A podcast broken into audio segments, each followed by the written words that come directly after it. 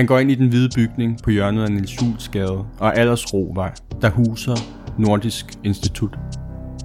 Han går ned i kælderen og sætter sig i kantinen. Kantinen er opdelt i en rørekantine og en mindre ikke-rørekantine. Her sidder han i noget tid, inden han går. Men kort tid efter kommer han tilbage. Klokken er kvart over 11, da han målrettet går hen mod to kvinder, der sidder i ikke-rørekantinen. Imens tager han et oversaget jagtgevær op fra sin taske. Jeg hader jer, råber han. Og affyrer med 3-4 meters afstand to skud hurtigt efter hinanden.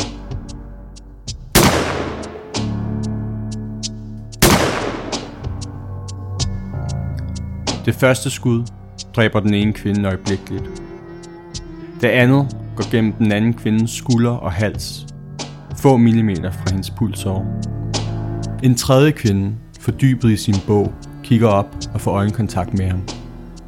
Hun smider bogen efter ham og styrter ind i rygerkantinen, imens hun råber, han har et gevær. Han træder ind efter hende og svarer, ja, jeg har et gevær. Han skyder over bordene og rammer en saltbøsse, der sprænges i tusind stykker. En kvinde bliver ramt af havnen i hovedet og foden, men overfladisk. Inden i rørekantinen er en kvinde fordybet i sin specialopgave blevet overrasket af larmen. Hun stikker sit hoved hen til døråbningen og spørger, hvad sker der? Er der nogen, der skyder? Han skyder hende i hovedet på klodshold. Folk har nu lagt bordene ned på tværs og gemmer sig bag ved dem. De er forsvarsløse. Hvis han vil, kan han gå hen og skyde dem. Det vælger han ikke. I stedet går han ud på gangen, hvor han ser en kvinde, der kommer fra toiletterne. Han ignorerer hende og går selv ud på toilettet. Det midterste bås er træ. Han låser døren og sætter sig akavet omkring toilettet med hovedet op ad væggen. Han balancerer sit oversæde jagtgevær på toiletsædet og trykker til. Han dør øjeblikkeligt. Danmarks første skoleskyder er død. Med sig har han taget to medstuderende og efterladt den tredje hårdt såret. Du lytter til en podcast produceret af Lokalavisen Aarhus. Mit navn er Jonas Vrede Hansen. Jeg er journalist på Lokalavisen Aarhus. I flere måneder har min kollega Magnus researchet omstændighederne omkring det tragiske skyderi på Aarhus Universitet tilbage i 1994, hvor to mennesker blev dræbt. Det er blevet til en podcast-serie på fem afsnit. Men inden første afsnit går i gang, skal jeg lige forklare en ting. Vi har valgt ikke at kalde gerningsmanden hans rigtige navn, men i stedet blot kalde ham for gerningsmanden. Det har vi valgt, fordi det her er vidnernes historie, og ikke hans. Det har været en lang proces, som Magnus fortæller meget mere om nu.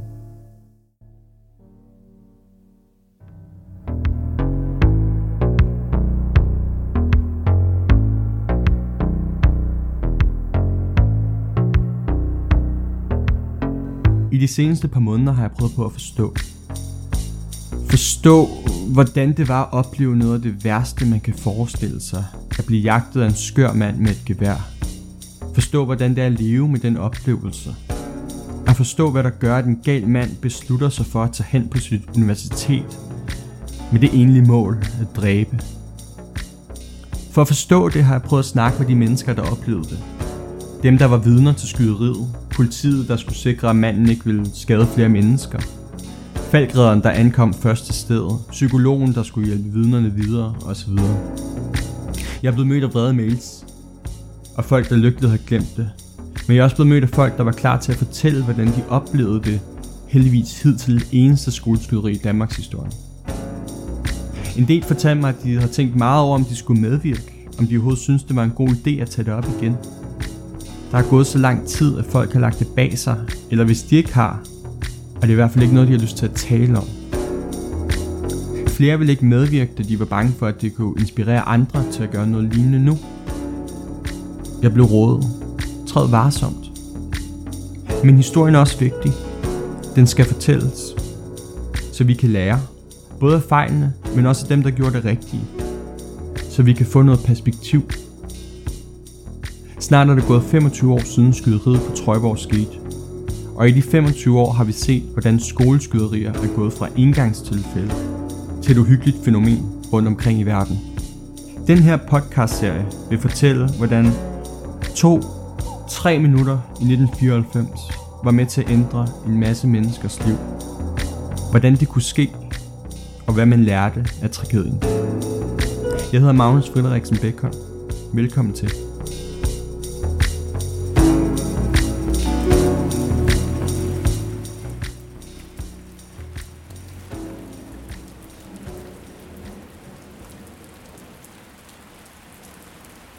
En kold oktober eftermiddag mødes jeg med Claus Gade Sørensen på en café på Østerbro i København. Vi har sat os udenfor, da musikken og snakken indenfor larmer for meget til, at man kan høre noget. Vejret passer godt til emnet, vi skal snakke om. Regnen siler ned, og jeg er nødt til at putte revhalen på. Det er en vindhætte til mikrofonen. Han bestiller en kaffe latte, som kommer, mens vi snakker.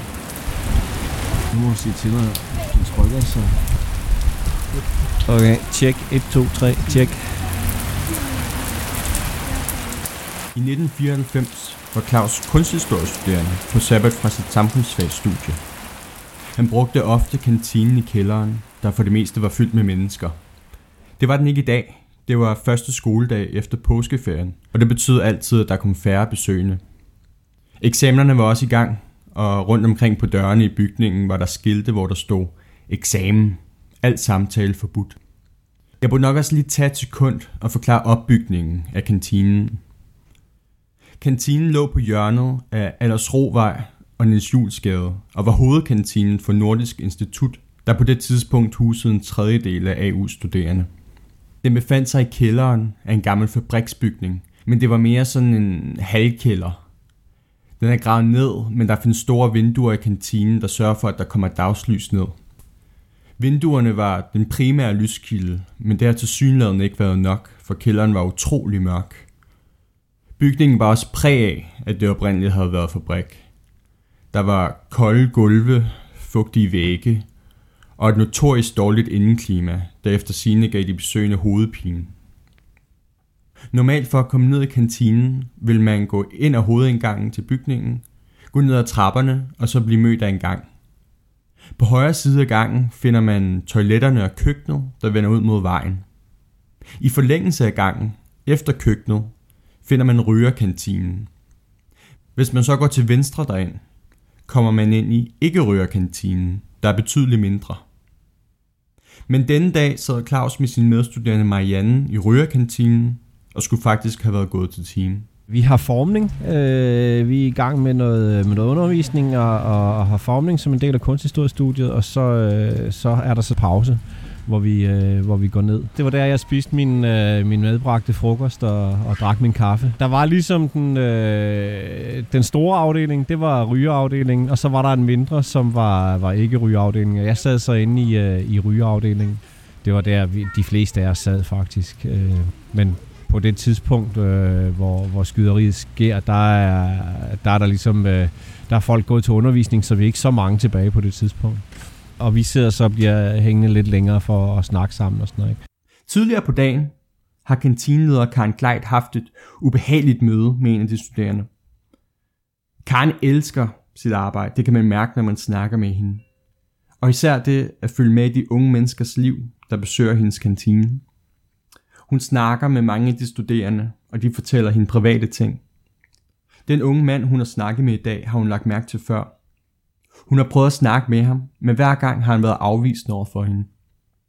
Han er ikke typen, de fleste vil lægge mærke til. Men det har Karen Gleit. Fordi han var en ener, går jeg ud fra. Fordi han var lidt nusset. Fordi han var altid alene. Og lige den dag, der havde hende, hende, jeg havde ansat til at sidde ved kassen, hun var sygemeldt. Så jeg sad selv ved kassen den dag. Og, og så kommer han, og så kan han ikke finde osten. Og osten, den var, lå altid i sådan nogle bakker, hvor vi havde lagt hen over, for ikke at det skulle tørre ud. Det var skåren, ikke? For ligesom at passe på det, for alles skyld, ikke? Og om han vidste, at det var mig, der var kantineleder, eller han bare var vred, det, det, det kan godt ske. Det ved jeg ingenting om. Men han sagde i hvert fald til mig, at øh, man kunne heller aldrig finde noget her, og alting, det blev også altid tid lavet om. og, og han havde lidt ret i det, fordi det kan jeg godt lidt have tendens til. Så synes jeg, det står bedre der, og så lave altså, så det, det kunne han godt have lidt, lidt ret i.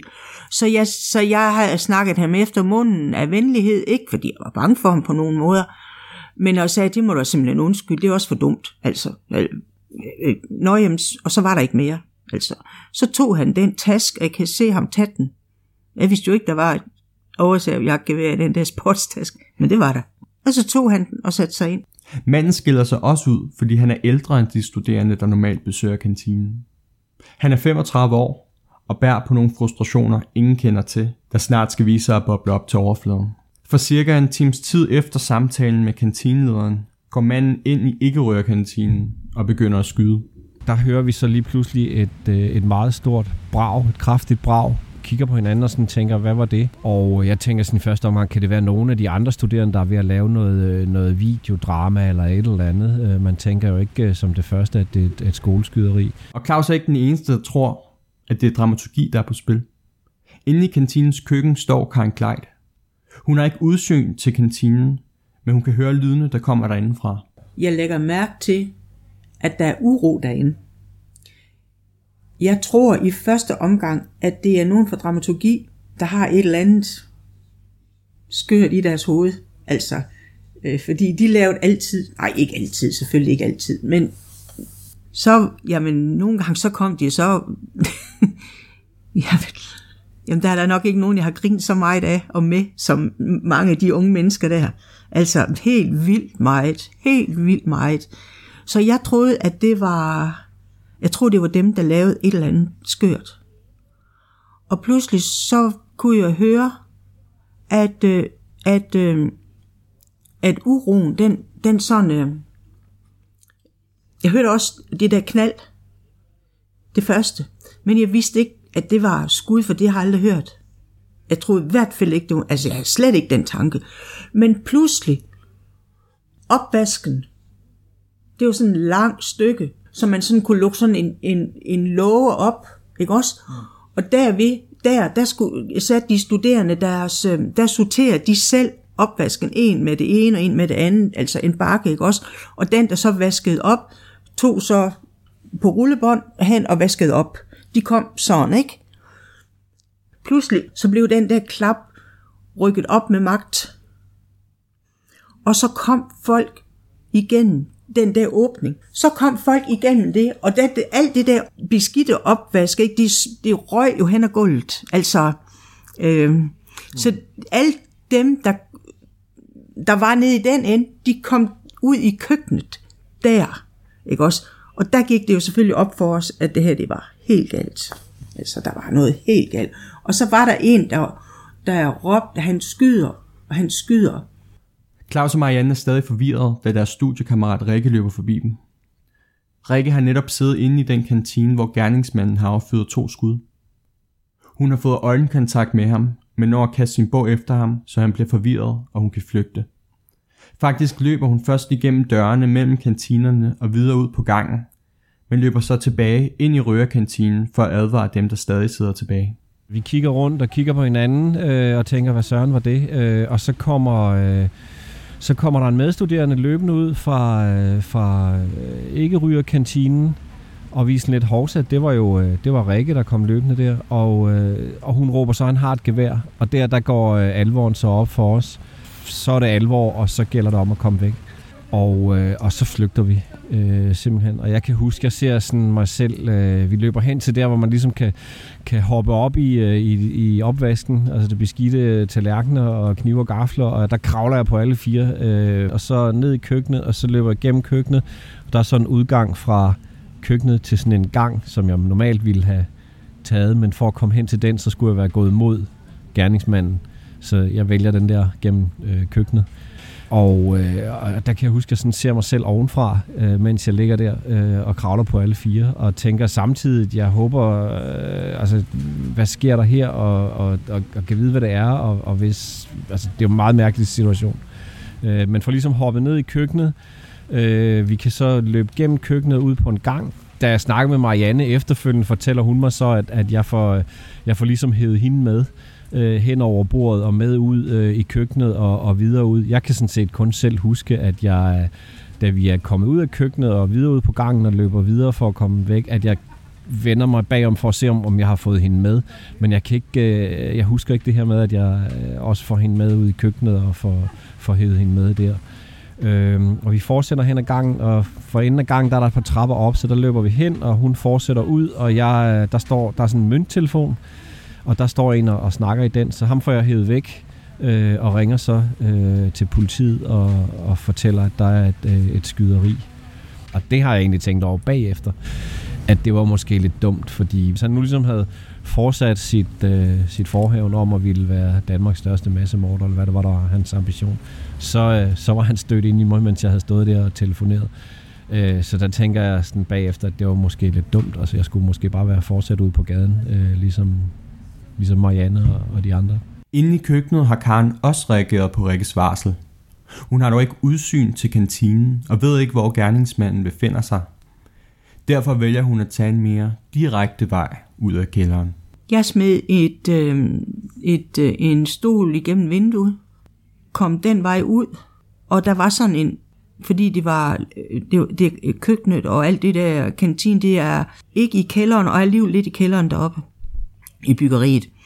Så, så der er sådan en, en, øh, en uh, ugravning med cement der. Øh, der kom vi ud,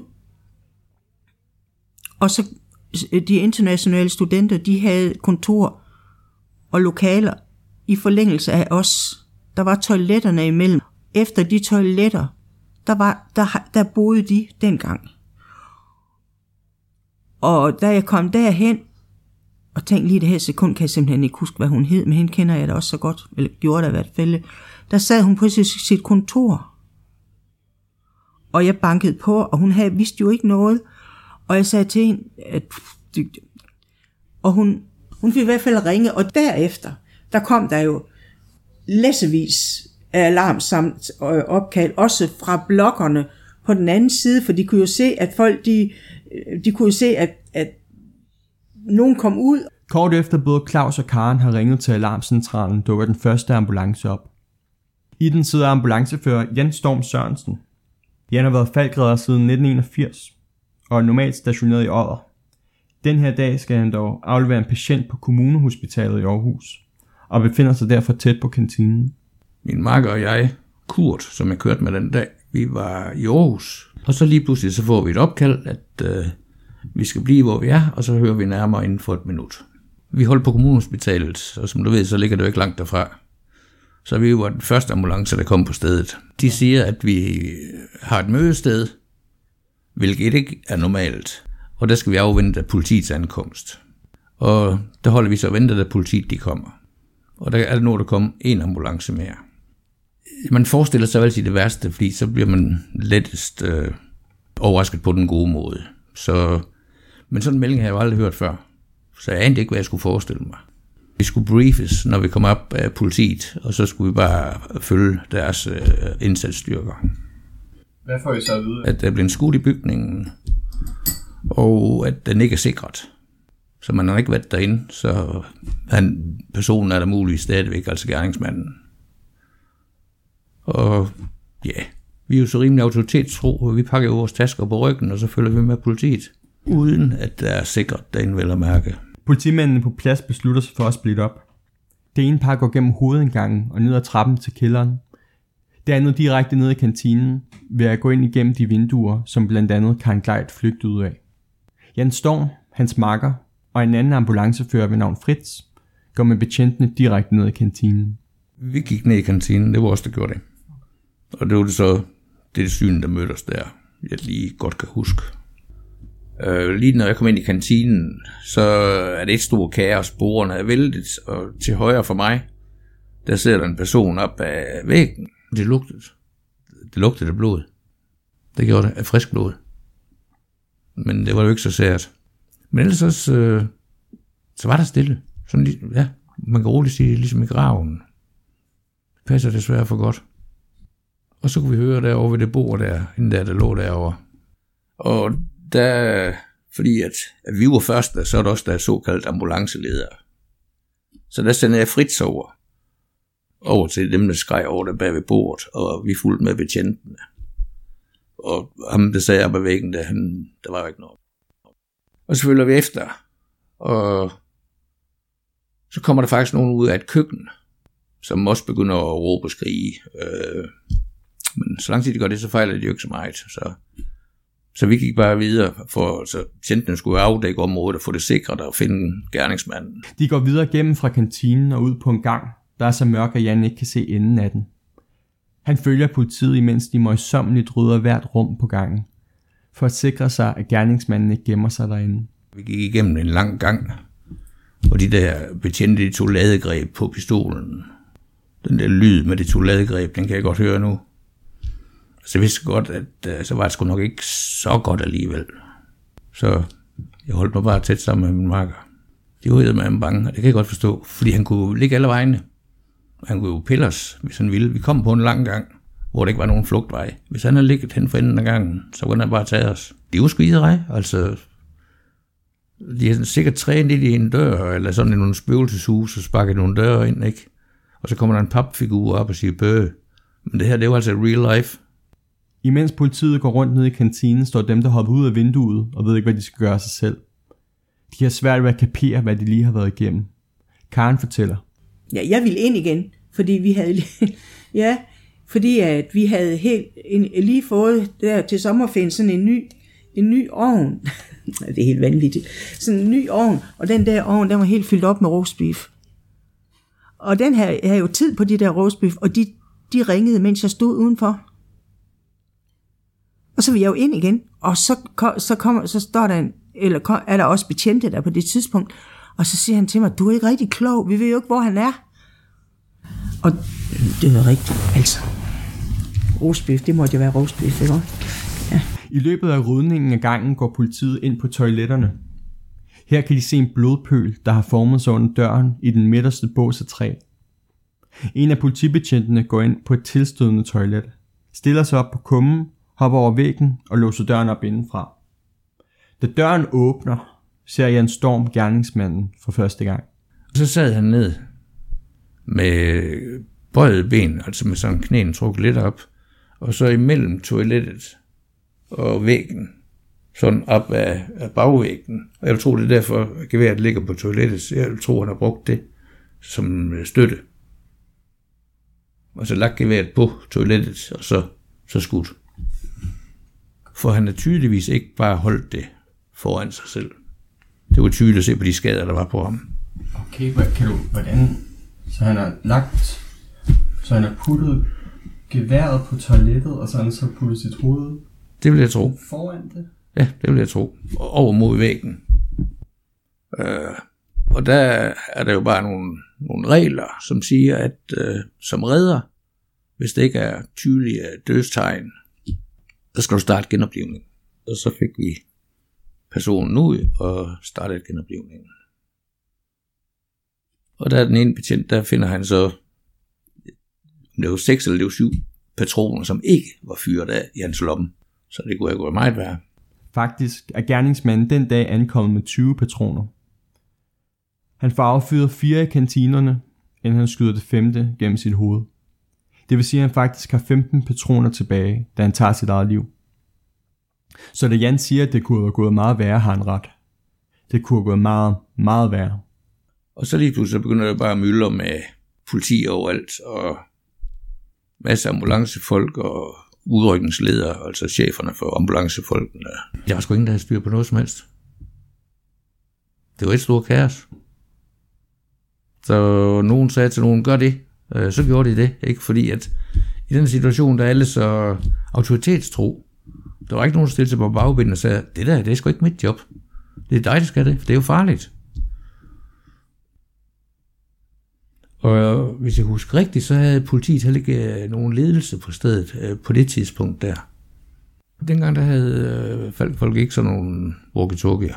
Og centralen kan heller ikke få fat på os på det tidspunkt der. Så de sidder vel hjemme på vagtcentralen og aner ikke en skid om, hvad der foregår. De sender bare biler op efterhånden, som politiet de rekvirerer flere ambulancer, sender de jo bare biler op. Så dem, der sidder hjemme på Falkstationen, de aner ikke, hvad der foregår. Udover det, de har fået at vide af politiet. Og de bliver selvfølgelig siger, at nu har I fået otte ambulancer, ikke, øh, Ja, men vi skal have 15, så bare send. Så der holdt jo sådan en hel kø af ambulancer op ad vejen. Og det var også fordi, der ikke var nogen, der havde overblik. Der var ikke en, der havde et overblik over noget som helst. Fordi man havde aldrig oplevet det før. Så de begyndte jo, så når de sendte ambulancerne fra Skanderborg, så skal man jo dække Skanderborg-området, så kaldte man ambulancer for Horsens op til Skanderborg. Og sådan det ligesom bredt sig ind imod centrum der. På trods af, at manden har skudt sig selv i hovedet, er Jan ikke sikker på, at manden er død. Midt i alt kaoset begynder han derfor at give førstehjælp. Jamen, så skal vi jo starte den her genoplevningsproces, og det er jo så det, vi gør, øh, min makker og jeg, og prøver at få ham genoplevet, selvom han har skudt sig selv. Og så bliver jeg jo egentlig lukket lidt ned der, kan man sige, for det er jo så min opgave på det sted, indtil det kom. Jeg kan ikke faktisk ikke engang huske, om det kom en læge og erklærede ham død. Det kan jeg faktisk ikke huske. Men jeg ved, at vi arbejder ude på det der toilet med ham. Hvor lang tid? Hmm. Tid er noget mærkeligt noget i sådan nogle situationer der, for man synes jo, det går ufattelig lang tid. Selv to minutter, det føles som en halv time, når man venter på nogen, ikke? Så jeg kan ikke give dig et ærligt bud, men jeg vil gætte på 5 minutter. 10 minutter måske. Så kommer, i og med at han er erklæret død, så, så er han ligesom låst, fordi det er et gerningssted. Og så skal han blive liggende, og så kommer alle de der kriminaltekniske undersøgelser. Og lige så snart den fundet, så blev det også sendt bud til alle de andre, at så kunne vi godt tage det roligt, at nu er der i hvert fald fundet én gerningsmand. Men problemet er jo også, at de vidste jo ikke, hvor mange gerningsmænd der var. Der kunne jo godt have godt haft en medgangsmand. Det ved man jo ikke. Men altså, man har fundet en i hvert fald, som har skudt sig selv.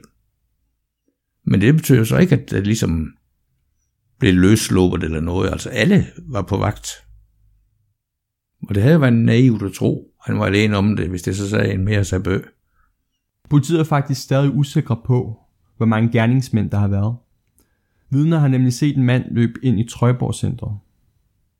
Politiet sender straks et par patruljevogne afsted, der dog hurtigt kan konstatere, at der ikke er noget at komme efter. Samtidig med at politiet har gået gennem kælderen, er Claus blevet smidt i en patruljevogn for at være på udkig efter gerningsmanden. Og så kommer der så en melding over, øh, over radioen, så vidt jeg husker, at, at, øh, at man har fundet ham øh, død på, på et af, af toiletterne, hvor han har skudt sig selv. Og, og det må jeg simpelthen indrømme, det var jo lidt en lettelse. Da Jens arbejde ude på toiletterne er overstået, bliver han samlet med de andre faldgrædere. Det her, det var så stort, og det var så i god så en mærkeligt. Det var aldrig sket før i Danmark. Så vores, øh, vores leder, han kalder alle de redder, der har været med i aktionen, hvis man kan sige det sådan. Vi blev kaldt tilbage og samlet, og vores vogne blev stoppet, som vi kunne blive kaldt ud. Og så sidder vi ved sådan en langbord der i kantinen og snakker. Ja, man kalder det jo evaluering, men det er jo egentlig bare en genfortælling af, hvad der er sket. Inde i selve rummet, faktisk. Fordi at, øh, det var en af hans idéer, det var, at det var vigtigt, at vi talte om tingene, hvor det var sket. Så der, der taler vi det egentlig bare igennem, og hvad hver især har oplevet. For jeg aner jo ikke, i og med at jeg ligger derude på toilettet, så aner jeg jo ikke, hvad der er sket i de andre rum, og hvad mine kollegaer de har gjort. Det er jeg ikke en pind om. Og det tror jeg var ganske udmærket. Altså, hvis du kan isolere hændelsen, så er den jo faktisk ikke anderledes end de andre ting. I og med, at du har din bundne opgave på stedet, så det er den, du løser. Og det er også det, du gør, når du kommer ud til en anden opgave. Så har du også den opgave, du får tildelt, den løser du. Og så, så er det det. Som der falder ro på nede i kælderen, begynder der at blive ryddet op. Valgrederne kører videre, og Karen Gleit får lov til at gå ned i køkkenet igen. Jeg kan huske, da jeg kom ned i køkkenet igen, der ringede jeg op på gymnasiet øh, til Martin og sagde til sekretæren, at om hun ville gå ned og finde ham og sige til ham, at øh, jeg vidste jo, at lige så snart, at, at øh, så ville nyheden være ude over radio og alt muligt, og at der var sket en ulykke øh, på hans mors arbejde, men jeg var okay. Og så ringede jeg til ham, Biver Kaiser, som var, som var øh, direktør for Studentehusfonden på det tidspunkt. Ham ringede jeg til, der, og der ringede jeg op og sagde til ham, at der var sket en ulykke, og at, men jeg vidste ikke, hvor omfattende det var. Altså, øh, jeg vidste bare, at det var slemt. Og han kom med det samme. Og jeg kan godt huske, at han kom, men jeg kan ikke huske, at han tog afsted igen. Jeg kan heller ikke huske, øhm, jeg kan ikke huske, hvad der skete. Jeg kan ikke huske, hvordan vi kom ud på syg. Jeg kan heller ikke huske, hvordan jeg kom hjem. Altså, det kan jeg simpelthen ikke huske. Foran bygningen samler der sig elever, der har været til eksamen i etagerne over kantinen. De ved ikke, hvad der er foregået. Flere har hørt lyden af skud, men har troet, at det var noget, der væltede. Nogle har hørt skrig og blevet låst inde i deres eksamenslokaler i uvidshed. Efter politiet rydder kælderen, rydder de resten af bygningen. Eksamensvagterne får at vide, at de skal låse dørene indenfra, for at sikre sig, at gerningsmanden ikke kommer. Den frygt og uvidshed skulle vise sig at give problemer senere. I løbet af få timer, få minutter, var en hel række menneskeliv forandret for altid. Danmarks første skoleskyderi efterlod fire fysiske ofre. To døde, to sårede, plus en gerningsmand, der havde taget sit eget liv. Men det efterlod også en masse vidner, der stadig bar frygten i sig. Hvordan påvirkede skyderiet de overlevende? Og hvad blev der gjort for at hjælpe dem videre?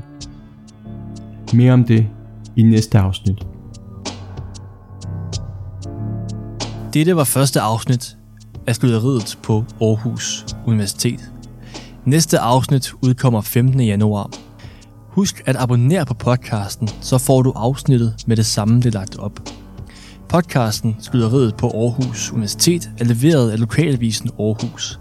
Magnus Bækholm har optaget, researchet, indtalt og tilrettelagt podcasten. Det har han gjort i samarbejde med mig. Jeg hedder Jonas Vrede Hansen og er journalist på Lokalavisen Aarhus. Musikken i podcasten er produceret af Frankum fra freesound.org. Inden på aarhus.lokalavisen.dk kan du desuden læse meget mere om skudepisoden. Til dette afsnit har vi eksempelvis lagt et interaktivt kort op, som giver dig et detaljeret overblik over, hvordan skyderiet forløb fra start til slut. Til sidst vil vi gerne komme med en efterlysning. Var du vidne til skyderiet på Aarhus Universitet den 5. april 1994, eller har du oplysninger, som ikke før har været fremme i lyset, så må du meget gerne kontakte os. Send en mail på jwh Tak fordi du lyttede med.